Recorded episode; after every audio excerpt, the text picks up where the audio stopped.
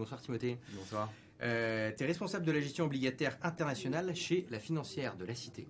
C'est ça. Et euh, voilà, chaque soir du lundi au jeudi, on essaie de, de- de vous donner les, les clés, des idées pour gérer au mieux votre portefeuille euh, d'actions en bourse. Mais ce soir, on va faire un petit focus sur les obligations. Comment investir dans les obligations, si c'est une bonne idée, si c'est le moment. Et on va déjà commencer par faire un petit rappel pour ceux qui ne connaîtraient pas forcément cette, cette classe d'actifs. Voilà, Timothée, question simple pour commencer. Qu'est-ce qu'une obligation? Alors, une obligation, c'est un titre de créance qui peut être émis par un État ou une entreprise. Donc, concrètement, on va venir prêter de l'argent à une entreprise ou un État. Ensuite, cet argent, euh, l'entité qui va émettre la créance va le garder pendant la durée qui aura été prédéfinie. Donc, ça peut être 10 ans, par exemple. Et on va avoir tous les ans euh, ce qu'on appelle le coupon. Donc, c'est un rendement où tous- les ans, on va recevoir, euh, par- ça peut être 4% euh, de, coupons euh, régulièrement. Et à la fin des 10 ans, s'il n'y a pas eu, euh, si l'entreprise n'a pas fait faillite, on récupère notre somme. Ok, donc en fait, on s'adresse à la fois, ça peut être à des entités privées, donc des entreprises, à la fois euh, bah, à des entités publiques, bah, comme des États. C'est simple, on prête de l'argent et on, on nous rembourse avec euh, des intérêts. Euh, entre ces deux types d'obligations, c'est quoi les différences? Est-ce qu'il y en a où il y a des meilleurs rendements? Il y en a peut-être où c'est plus risqué? Comment ça se passe? Alors la différence entre les États et les entreprises, c'est que il y a un un des gros risques sur les obligations, c'est le risque de crédit. Donc euh, l'entité qui, à qui on a prêté l'argent ne soit plus en capacité de rembourser sa dette et donc on perd, on perd notre, notre mise. Donc un État, ça va toujours être plus euh, sécurisant qu'une entreprise. Euh, parce qu'avant que, quand on prête de l'argent à la France, avant qu'elle fasse défaut, euh, c'est assez sécurisant. Alors que si on va sur des entreprises de plus petite taille, ça, On a moins de garanties. on a moins de garanties. Le contre-exemple, ça va être les marchés émergents, où si on va sur de la dette argentine, là, il peut y avoir ou russe, il pourrait y avoir un problème. Et d'une manière générale, est-ce que c'est un peu comme les autres classes d'actifs, un peu par exemple comme les actions? C'est-à-dire que plus euh, le prêt va être risqué, plus les rendements potentiels vont être élevés, c'est ça Et plus le prêt va être euh, à peu près safe, on va dire, moins risqué, bah, moins les rendements seront élevés, c'est ça c'est exactement ça. Si on va une avec une entreprise comme Apple, euh, qui a une trésorerie énorme et qui est loin de faire faillite, euh, on, on va avoir quasiment rien comme rendement. Alors que si on va sur un, un type de marché qu'on appelle le marché à haut rendement, le high yield, là, il y a un risque de faillite qui est beaucoup plus important et le rendement va être beaucoup plus fort. Donc, euh, des entreprises, par exemple Fnac euh, ou Picard, qui sont des grosses entreprises assez sécurisantes, elles peuvent être dans ce marché, dans ce marché-là. Et on a carrément une, une mesure qu'on appelle le spread, donc l'écartement entre, euh, pour un pays donné, ce que va donner le gouvernement en termes de taux de rendement et ce que va donner les entreprises euh, les plus sécurisantes, qu'on appelle euh, investment grade, Ouais. et par rapport euh, encore au gouvernement, les entreprises high yield qui sont un peu plus risquées. Donc on a vraiment un- une, pyramide, euh, une pyramide des risques où euh, plus le business est risqué, moins on a, plus on a de chances qu'il y ait un problème, mais en échange, plus on a de rendement. Et on est, on, est, on est mieux rémunéré. Et entre un, comment dire, entre un, État qui est a priori considéré comme euh, sécure, à qui on prête, et une entreprise qui, est considérée euh, comme sécure, c'est quoi en général le meilleur rendement entre les deux? C'est plutôt dans le privé ou alors dans le public? C'est plutôt les États ou les entreprises? Alors, Il y a une règle, peut-être qu'il n'y en a pas, hein, peut-être que c'est... il n'y a pas vraiment de règle, mais en général, les entreprises donneront toujours plus de, de rendement, parce qu'après, il faut aussi prendre en compte les volumes. Les volumes dans le monde, euh, la dette émergente, c'est assez faible par rapport à ce que les États-Unis vont émettre, par exemple. Après, en- en- à l'intérieur de l'Europe, on, on aura beaucoup plus de rendement sur des pays périphériques comme l'Italie ou l'Espagne que euh, sur l'Allemagne. Et ça, pareil, c'est quelque chose, euh, c'est un, un outil euh, économique très important. La différence de, de taux entre euh, l'Allemagne et l'Italie, on est autour de, de 2%. Mhm. C'est quelque chose qui est très regardé, c'est un indicateur de risque, mais plus globalement sur tout le, sur tout le reste de marché. Et, euh, et pour que les gens qui ne connaissent pas cette classe d'actifs puissent la situer un petit peu, euh, c'est considéré comme moins risqué que les actions quand même? Euh, Alors oui, nettement moins risqué que les actions, Ouais. surtout si on est du côté des États. Euh, surtout si on est du côté des États pas émergents, c'est quand même assez rare euh, que les États-Unis disent bah non, on arrête de rembourser notre dette, ou la France, ou n'importe quel pays européen. Donc le risque, le risque, il est- je, mettrais quand même un petit bémol. Il faut aller jusqu'au bout du contrat. Donc euh, toutes les obligations, elles ont un, un nombre d'années. Ça peut vraiment, euh, ça peut être quelques mois et ça peut être 30 ans. Il y en a même à 100 Il n'y a pas de règle pour le coup, ça peut Non, être. euh, mais c'est prédéfini. D'accord. Et donc si on va jusqu'au bout, on est sûr d'avoir exactement ce qu'ils nous avaient dit à la base. Euh, ils nous ont dit qu'ils nous donneraient 4% pendant 30 ans. Euh, c'est un peu ce qu'il peut y avoir sur la dette italienne, par exemple. On a garanti, si le, si le gouvernement italien ne fait pas défaut, pendant 30 ans, on aura 4%, euh, avec les intérêts qui sont euh, compounding, euh, qui s'accumulent en fonction des années. Ça, ça peut faire des sommes énormes à la fin. Et ça, on est garanti de les avoir. Alors que sur les actions, on ne sait pas ce qui va se passer. Peut-être qu'il y aura de la croissance, peut-être- que non. On- Il n'y a aucune garantie. Et même principe sur les obligations d'entreprise. C'est le même euh, C'est fonctionnement. exactement la même chose. Bon, Mais la, le- la chose, c'est qu'on a, on a un risque euh, au niveau des taux. Si les, si les taux des gouvernements montent, dès que les taux montent, la valeur des obligations baisse. Ça, c'est contre-intuitif, mais c'est le Mais alors c'est principe ça le qui est intéressant, c'est qu'on va prendre l'exemple par exemple euh, du- du- d'une entreprise ou d'un État à qui on prête sur 10 ans. Euh, comment, on va prendre l'exemple d'un État, vu que tu parlais d'un État. Euh, imagine demain on achète de la dette française ou italienne euh, sur 10 ans à n'importe où 4%, c'est un exemple. Euh, comment ça se passe concrètement? C'est-à-dire que chaque année on va recevoir, c'est à l'année, c'est au bout des Alors. 10 ans, comment ça se passe? En fait, il y a une sorte de prospectus où tout ça va être défini. Mais imaginons que ce soit tous les trimestres. Euh, on va recevoir notre coupon tous les trimestres. Et euh, au contraire d'une dette que tu pourrais avoir avec ta banque pour ton prêt immobilier, où tu vas rembourser euh, tous les mois une partie du capital en plus des intérêts, là, c'est vraiment l'entreprise, elle va juste te donner les intérêts. Et par contre, rien du capital. Et c'est à la fin, le dernier jour du contrat, euh, de 10 ans dans ton exemple, où tu vas recevoir toute la somme. Et ce qui est intéressant pour l'entreprise ou l'État, c'est qu'il il peut utiliser cet argent pour, Pour des projets chose, de développement. Et, euh, et ensuite, il rend tout. Et en général, même, il roll. Le jour où il rend, il va reprendre, euh, il va réémettre une autre dette pour remplacer. Et, euh, et au niveau de si ces, si ces taux changent, comment ça se passe en fait? Comment ça peut, au milieu des 10 Alors- ans, tu vois? Alors voilà, donc ça c'est très intéressant. Donc si on la garde pendant les 10 ans, il n'y a pas de problème. Au contraire de ton prêt immobilier où ta banque elle va le garder, là une obligation le jour où elle est émise euh, sur le marché, donc son premier jour de cotation, elle va coter et comme une action toutes les secondes. Il y aura un- une cote différente et elle sera échangée. Et parfois on, on achète une obligation, on peut la garder 10 secondes, on peut la garder une journée ou on peut la garder pendant les 30 ans. Donc si on la garde pas pendant les 30 ans, il y a des risques qui, qui viennent, par exemple le risque de taux. Donc si le taux dans ton exemple passe de 4% à 6%, Ouais. la valeur des obligations baisse. Mais ça c'est le taux, euh, on n'a qu'à dire italien, mais si une entreprise italienne, euh, elle, elle va être impactée par l'augmentation du taux italien. N'importe quelle entreprise, c'est donc un spread au-dessus du, du taux des gouvernements. D'accord. Donc si le taux du gouvernement c'est 4%, bah, Télécom suite, Italia, ouais, on va rajouter 2%, c'est encore des exemples, mais ça fera 6%. Et donc si on en avait, comment ça se passe concrètement Si on en avait, donc euh, la valeur, on- en général, on les achète, elle cote à 100 le premier jour. Donc on achète une obligation à 100. Quand on achète une obligation à 100, ça veut dire qu'on prête 100 euros euh, à une entreprise. Et en échange, elle va nous donner 4% de 100 euros euh, tous les enfin tous les ans, on qu'à dire. Et euh, si au bout de 5 ans, les, les taux sont passés de 4 à 6 et que moi j'ai besoin de l'argent maintenant, donc je peux la revendre, c'est hyper liquide. C'est vraiment, t'es pas bloqué, euh, pas bloqué avec ton truc mais je la revendrais à 90 au lieu de 100. Donc j'aurais bien eu les, les 4% de coupons pendant les 5 ans euh, où je l'ai, sur 100, euh, sur 100 euros. Mais par contre, je l'aurais revendu 90. Et de quelqu'un- 100, au lieu de euh, 100. voilà. Et si j'attends, il y aura ce qu'on appelle un, un pool to par, donc un retour au, au prix d'achat.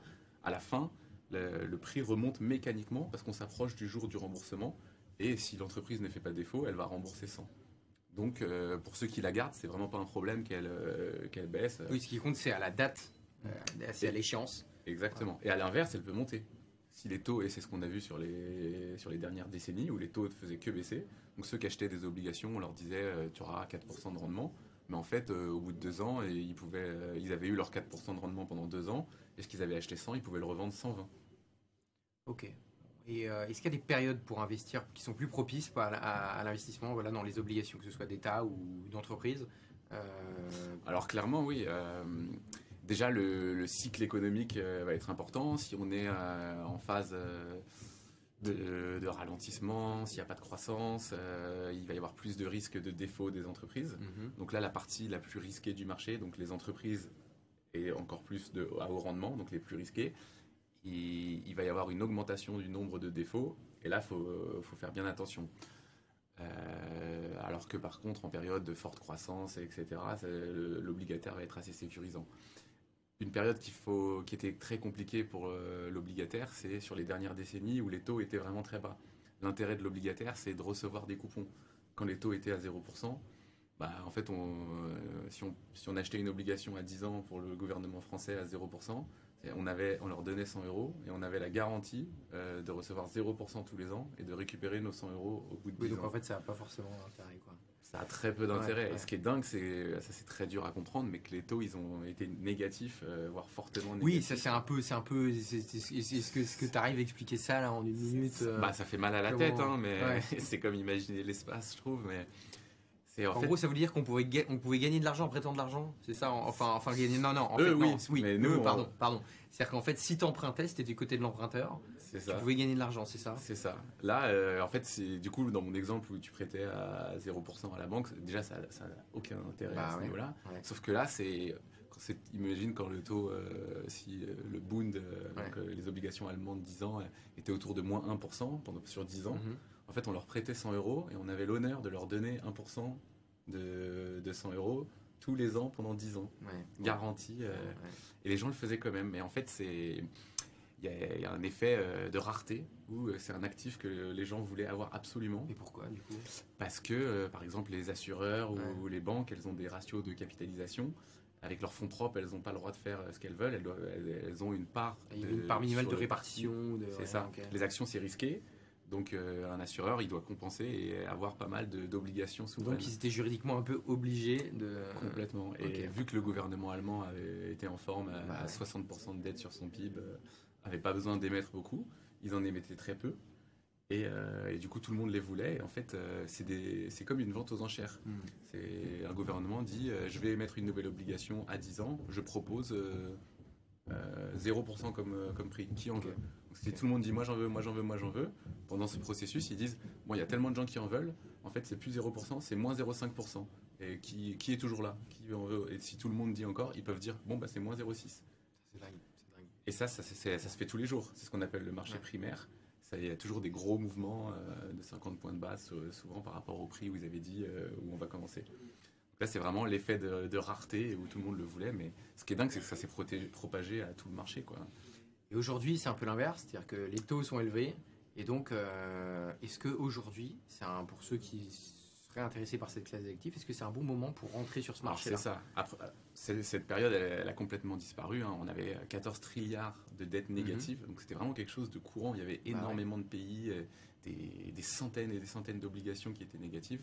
Là maintenant, on a la, dernière euh, qu'on a vu disparaître, euh, qui est passée en taux positif. Donc maintenant, il y a zéro, il n'y a plus une seule obligation qui, qui a de dette négative.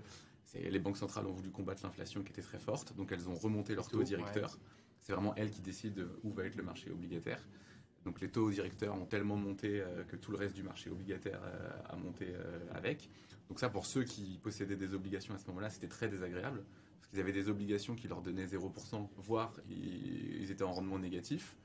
Et ils ont vu la valeur de ces obligations s'écrouler, parce que les nouvelles obligations étaient de façon comparable bah beaucoup plus intéressantes. Donc personne ne voulait leur acheter leurs obligations à 0% le, seul moyen de vendre une obligation qui te donne 0% aujourd'hui, bah, c'est de la vendre à, 70 euros au lieu de 100 euros. Ouais, il fallait brader quoi. Et, là, ça, et, là, mécaniquement, mathématiquement, ça va refaire un rendement qui est beaucoup plus intéressant. Parce qu'on le calcule sur une base de 70 alors que c'était 100 avant. Donc maintenant, euh, le taux 2 euh, ans américain, euh, quand, on est sur, sur du 4%, au-dessus de 4%, bah, ça, devient, ça devient vraiment intéressant. Donc là, en ce moment, rentrer sur des obligations, c'est plutôt intéressant. C'est vraiment intéressant de rentrer en ce moment sur des obligations. Les, taux n'ont pas été à ces niveaux-là euh, depuis des années. Euh, le marché obligataire, euh, ce qu'il faut savoir, c'est que pour un portefeuille particulier, il faut, il faut jamais mettre tous ses œufs dans le même panier. Bien sûr. il y a la théorie de diversification des mhm. portefeuilles qui permet, pour un, risque donné, d'avoir des rendements plus élevés, pour, avec des actifs décorrélés les uns des autres qui, qui vont avoir un, un, profil de risque beaucoup plus intéressant. Donc on parle souvent du portefeuille 60-40 avec 60% d'actions, 40% d'obligations. C'était un peu désagréable avant parce que le 40% d'obligations ouais. Et maintenant, bah, c'est plutôt, ça peut être presque l'inverse. Maintenant, c'est presque l'inverse. Il y en a même qui parlent de faire du 60-40 avec 60% d'obligations. Maintenant, on a des forts coupons. Et ce qui est génial, c'est qu'ils vont venir et ils vont venir jouer comme un coussin en fait. Même si le marché va pas dans notre sens, par exemple, si on a une entreprise qui nous donne 5% de coupons, même si les taux montent ou il y a des, le, profil de risque de l'entreprise se détériore, donc, donc la valeur de l'obligation baisse, mais même s'il y a ça, il faudrait déjà que ça baisse de 5% sur le nominal pour venir annuler le coupon. On a ce coupon qui vient agir comme protection avant qu'on commence à perdre quelque, chose. Donc on est plutôt, c'est encore plus sécurisant même euh, en ce moment. Ouais, le, coupon c'est quelque chose de euh, nouveau. Enfin, le, carry, en fait, de pouvoir euh, collecter les coupons, on appelle ça le carry. Ça va vraiment venir comme un coussin de protection si ça se passe mal. Et si ça se passe bien, bah, c'est génial d'avoir du rendement garanti. Et concrètement, pour les particuliers qui nous écoutent, là, si, euh, si demain matin ils veulent euh, acheter des obligations, comment ça se passe? Est-ce qu'il faut aller sur quel support il faut aller? Quand... Alors, c'est une question très intéressante parce que c'est un, c'est quand même un marché qui est très complexe. Euh, ce qu'il faut savoir, c'est que si on aime une société du CAC 40, on aime bien LVMH, on achète l'action LVMH et c'est terminé. Là, sur des obligations, il y en a, il peut y en avoir des centaines pour une seule entreprise. Il va y en avoir à taux fixe, à taux variable, certaines indexées sur l'inflation, d'autres non. il va y avoir ce qu'on appelle la courbe des taux, où il va y avoir toutes les maturités, donc euh, une à un an, une à deux ans, trois ans, euh, trente ans. Donc il va falloir choisir quelle est la bonne obligation, dans quelle devise. Une même euh, entreprise va émettre des obligations en euros, en dollars, en GBP. Donc pour un particulier, aller faire du stock picking là-dessus, c'est vraiment, c'est vraiment pas évident. Comment on fait Comment on peut faire pour simplifier un peu euh Pour simplifier la vie, donc comme pour euh, comme pour tous les marchés, il y a donc il y a des fonds qui font ça, qu'on peut qu'on peut avoir dans un contrat d'assurance vie, comme euh, des unités de compte. Après, si on achète des fonds euros, il y a c'est souvent rempli euh, d'obligations. Et là, c'est très agréable parce qu'on a la garantie. Donc, euh, c'est via des fonds, en fait, c'est pas de manière directe. Hein. Il faut mieux le faire via des fonds que de manière directe. Après, il peut y avoir des trackers. Euh, et après, il y a plein de styles de gestion obligataire active qui sont vraiment très intéressantes en fonction de ce qu'on veut. On peut aller choisir la dette émergente, par exemple, qui a, qui a beaucoup souffert à un moment et qui pourrait, qui pourrait rebondir. Donc, on peut aller choisir des zones, on peut aller choisir euh, du high yield, donc le haut rendement, la partie la plus risquée si on, si on est un peu positif sur la croissance euh, et avoir un rendement beaucoup plus intéressant. On peut avoir des fonds euh, flexibles, mhm. obligataires. Donc on en a un par exemple, la financière de la cité qui s'appelle FDC Stratégie Obligataire, qui, qui va être un peu une machine tout-terrain là-dessus, qui va acheter des obligations d'entreprise, d'État, de dette plus risquée du marché à yield, de dette investment grade euh, qui est la partie la moins risquée et qui va faire des arbitrages grâce à des produits dérivés diversifier au sein des obligations, de prendre différents types d'obligations. Exactement, et diversifier à, plein de niveaux en fait. Il y a une, une mesure qu'on appelle euh, la sensibilité, où c'est un peu la, quand on a une hausse de taux, quelle hausse de prix sur l'obligation, enfin baisse de prix du coup va correspondre. Donc si les taux montent de 1%, quel va être l'impact sur l'obligation que je détiens? Et donc euh, le fonds flexible dont je parle, il a une capacité d'être négatif en sensibilité. C'est-à-dire que c'est comme si on shortait le marché action. Quoi. quand le marché action euh, baisse, on gagne. Bah là, c'est pareil, on peut, shorter, euh, on peut shorter les obligations. Et donc, c'est un fonds qui a la capacité d'être performant en phase de hausse de taux comme en phase de baisse de taux. Alors que quand on commençait avec des taux à 0%, bah, acheter un fonds comme ça, c'était hyper intéressant parce que si les taux remontaient, on pouvait être protégé. Alors que dans tous les autres fonds, on était obligé de subir, euh, subir la hausse des taux sans, sans, pouvoir rien faire. Ok, là il y a une marge de manœuvre sur certains. Exactement. Donc en gros, aller, euh, aller sur des fonds, euh, fonds, fonds flexibles du coup, tu trouves ça Alors moi c'est ce que je recommande pour le marché obligataire, c'est ce que je préfère, mais il y a, il y, a, y a plein de supports. Les fonds euros, ça en fait partie. Des unités de compte où là, par contre, il faut choisir son fonds obligataire. C'est quoi une unité de compte pour ceux qui... Euh, une unité de compte, donc il y a, chez les assurances vie, il y a une enveloppe fiscale qui, représente euh, pas mal d'avantages. Et là-dedans, on peut mettre, euh, on peut mettre plusieurs choses. Donc, on peut avoir des, fonds euros, c'est ceux qui sont donc on choisit de. ouais, on choisit son, on choisit son support. Et on a aussi les unités de compte, donc qui rentrent dans la même enveloppe fiscale, mais là, mhm. on, le capital n'est pas garanti.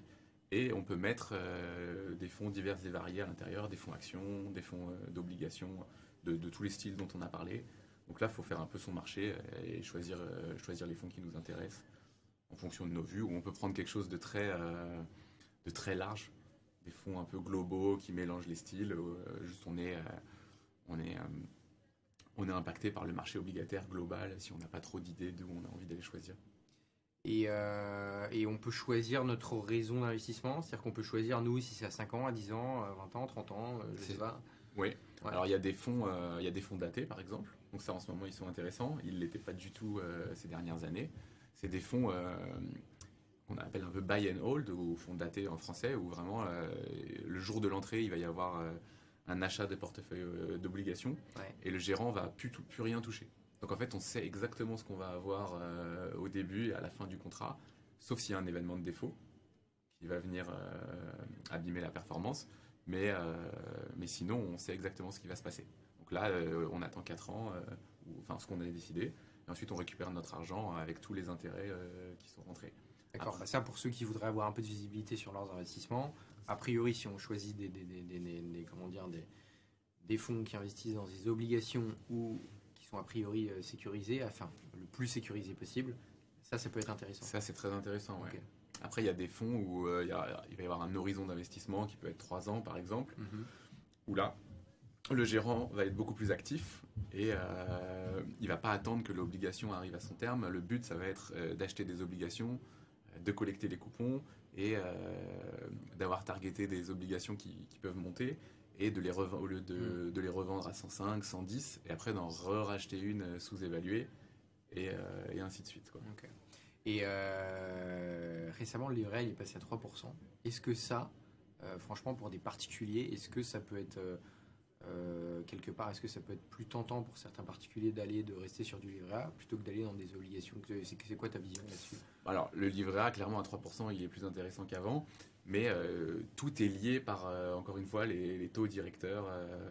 donc, si. euh, et c'est vraiment une. euh, il y a vraiment une courbe des risques, quoi. Donc, si le livret En ce A- moment, par exemple, voilà, sachant qu'on a un livret à 3%, en moyenne de ce qui se fait. euh, En fait, tu vois, 3%, c'est beaucoup mieux que le compte, euh, le compte courant. Donc, par exemple, les gens qui ont trop d'argent sur leur compte courant, ils devraient courir sur leur livret A. Ah non, mais c'est sûr. le Bon, après, le livret A, il y a aussi, euh, c'est limité. Donc voilà, il y a un plafond. C'est limité assez vite. voilà. Mais euh, 3%, euh, il y a, avec des obligations qui sont pas risquées de façon démesurée du tout. hein. On parle du gouvernement italien, par Donc exemple. 3%, ça se fait facilement dans des Ça, obligations. ça se Ouais. fait facilement dans les obligations. Donc il y a- je pense qu'il faut avoir euh, un peu de livret A, mais il y a moyen d'aller beaucoup, d'a- d'avoir beaucoup mieux, même via des fonds euros et avec des fonds obligataires qui datés, qui pourraient donner 4, 5%. euh, et il y a moyen d'avoir bien plus intéressant que le livret A. Ok, bon, bah écoute, euh, je sais pas si tu voulais ajouter quelque chose, Timothée, là-dessus, si tu avais une- un conseil en particulier. euh, Non, je crois qu'on a pas mal Non, je balayé. mais voilà. ouais, je pense que si, que c'est important. C'est, je pense que les gens euh, devraient vraiment regarder ce marché. C'est important Oui, parce de que c'est pas de connu pas des avoir que hein. actions. Souvent, les gens, ils, ils- ils comprennent bien qu'il faut se diversifier au sein des actions. Ils vont Mm. pas acheter, euh, mettre tout sur la même valeur. Donc, ils achètent plusieurs actions. Mais en fait, il faut faire la même chose sur les classes d'actifs. En tout cas, ça peut être pas mal pour ceux qui ont du livret A, mais qui ont peur d'aller directement aux actions. Ça peut être une bonne marche entre les deux. Voilà. Oui, clairement, Voilà. niveau risque, c'est intermédiaire. petit, euh, voilà, c'est intermédiaire entre le livret A et les actions en de Mais le top, ce serait d'avoir un peu de tout. Quoi. Un peu Oui, voilà, euh, un sûr. peu de livret A euh, vraiment pas risqué, des obligues, des actions, fonction de l'âge aussi. euh, quand, quand on est plus proche de la retraite, on peut plus trop prendre le risque sur les actions euh, Bah ouais, euh, que ouais. ça bouge trop, alors que d'avoir euh, 4% de son patrimoine euh, qui vont tomber tous les ans et qui vont nous aider sur nos dépenses. Et ça, Avec, comme tu la l'as dit tout à l'heure, des dates très précises. Si, si on, peut- on peut, on peut décider d'avoir des, des, des, des, comment dire, des contrats qui nous, pré- qui nous permettent d'avoir une date très précise, bah, c'est sûr Exactement. à 99% qu'on aura tant. Voilà. exactement. Bon, bah écoute, euh, merci beaucoup Timothée. Timothée Merci à toi. Euh, voilà, je rappelle que tu es responsable de la gestion obligataire internationale chez la financière de la Cité. Euh, voilà, merci pour ce, ce focus